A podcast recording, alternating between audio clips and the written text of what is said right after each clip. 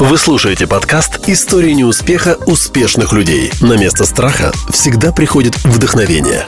Признаюсь вам честно, мне было трудно начать записывать подкаст. Я очень боялась, а вдруг это неинтересно, меня никто не будет слушать или, что еще хуже, вообще засмеют. Всегда тяжело приоткрывать дверцу своего внутреннего мира, и я уверена, меня поймет каждый. Иногда страшно показать даже свое отношение к чему-либо, не говоря уже о своих творениях будь то стихи, песни или балет, например.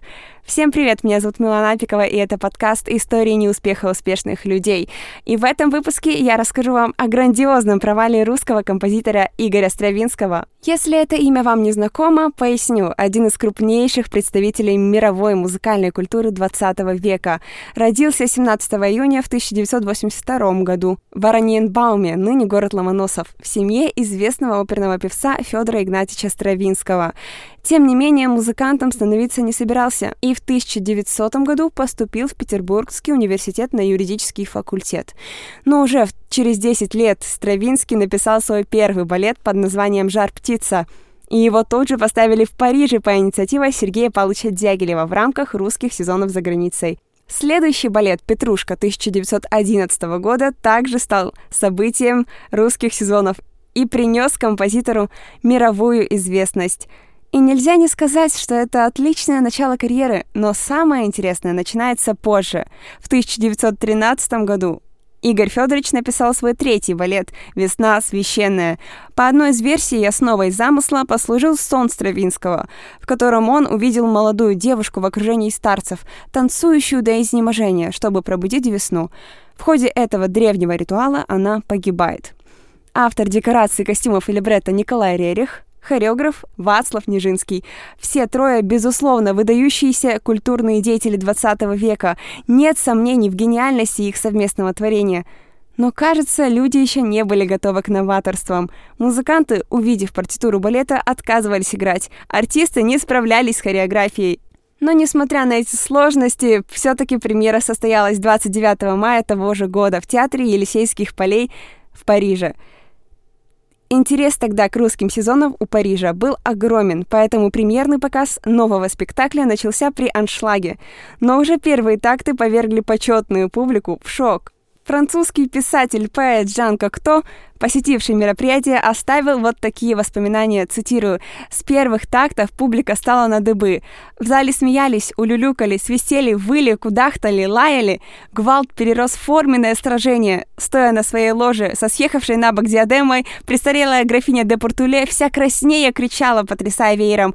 «В первый раз за 60 лет надо мной посмели так издеваться!» Конец цитаты. А вот так вспоминает происходившее балерина Ромола Пульски, будущая жена Нижинского. Волнение и крики доходили до пароксизма. Люди свистели, поносили артистов и композитора, кричали, смеялись. Я была оглушена этим адским шумом, и как только могла, скоро бросилась за кулисы. Там все шло так же плохо, как в зале. Танцовщики дрожали, удерживая слезы. Долгая месячная работа, сочинение, бесконечные репетиции и, наконец, этот кавардак. Конец цитаты. Чтобы усмирить разошедшиеся страсти, Дягилеву приходилось несколько раз гасить свет в зале, и все же утихомирить публику не удалось. Конечно, были и те, кто восхищался новаторством Стравинского, но большинство зрителей принялись освистывать как музыку, так и революционную хореографию Нижинского – сам композитор находился в зале. Кто-то вырвал откидное кресло и попытался ударить им композитора. Но тот сумел вернуться, а потом вовсе пробрался за кулисы, как уверяют свидетели, со словами «Идите все к черту!». Таким было первое знакомство публики с главным балетом 20 века. Это событие называют самым громким скандалом в истории искусства, и не безосновательно. Поговаривают, что тогда пришлось даже вызвать полицию, которая арестовала чуть ли не 40 человек. Таким образом, спектакль выдержал всего шесть показов, после чего исчез из репертуара Дягилевской труппы. Но в 2020 году по просьбе самого Дягилева его заново поставил молодой хореограф Леонид Мясин. Но эта постановка прошла незамеченной. Кстати, реконструкцию балета можно увидеть в художественном фильме «Коко Шанель и Игорь Стравинский», снятом в 2009 году. Помимо этого, под музыку Стравинского снят один из фрагментов диснеевской фантазии. А чем весна священная является сейчас? Автор одной из книг о композиторе Борис Яростовский написал цитирую, «Партитура весны священной своей необычной стилистической дерзостью оказала огромное влияние на всю музыкальную культуру 20 века. Это важная веха в ее развитии, новая глава в ее истории». Конец цитаты. И нельзя не отметить, что один из критиков, писавший об абсурдности балета сразу после премьеры, тем не менее в конце статьи заметил – Цитирую, «Композитор написал партитуру, до которой мы дорастем только в 1940 году». Конец цитаты.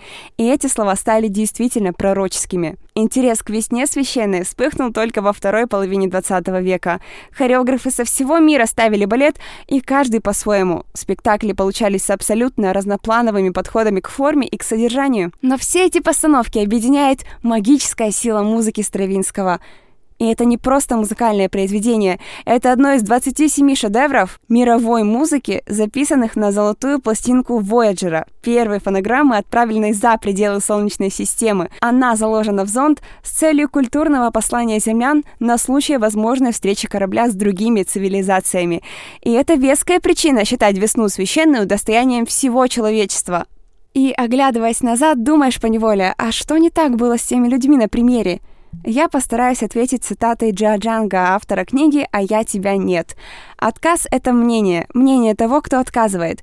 На него сильно влияют исторический контекст, культурные различия и различные психологические факторы. Конец цитаты. Возможно, они действительно не были готовы к такой музыке, но их неприятие не сделало весну священную менее значимой. Истинный шедевр рано или поздно будет признан. Вот таким был путь величайшего балета 20 века «Весна священная» Игоря Стравинского от провала до шедевра. Верьте в себя и старайтесь видеть в своих провалах временные неудачи. Ну а я с вами прощаюсь. Спасибо за внимание. Обязательно возвращайтесь за новой порцией вдохновения.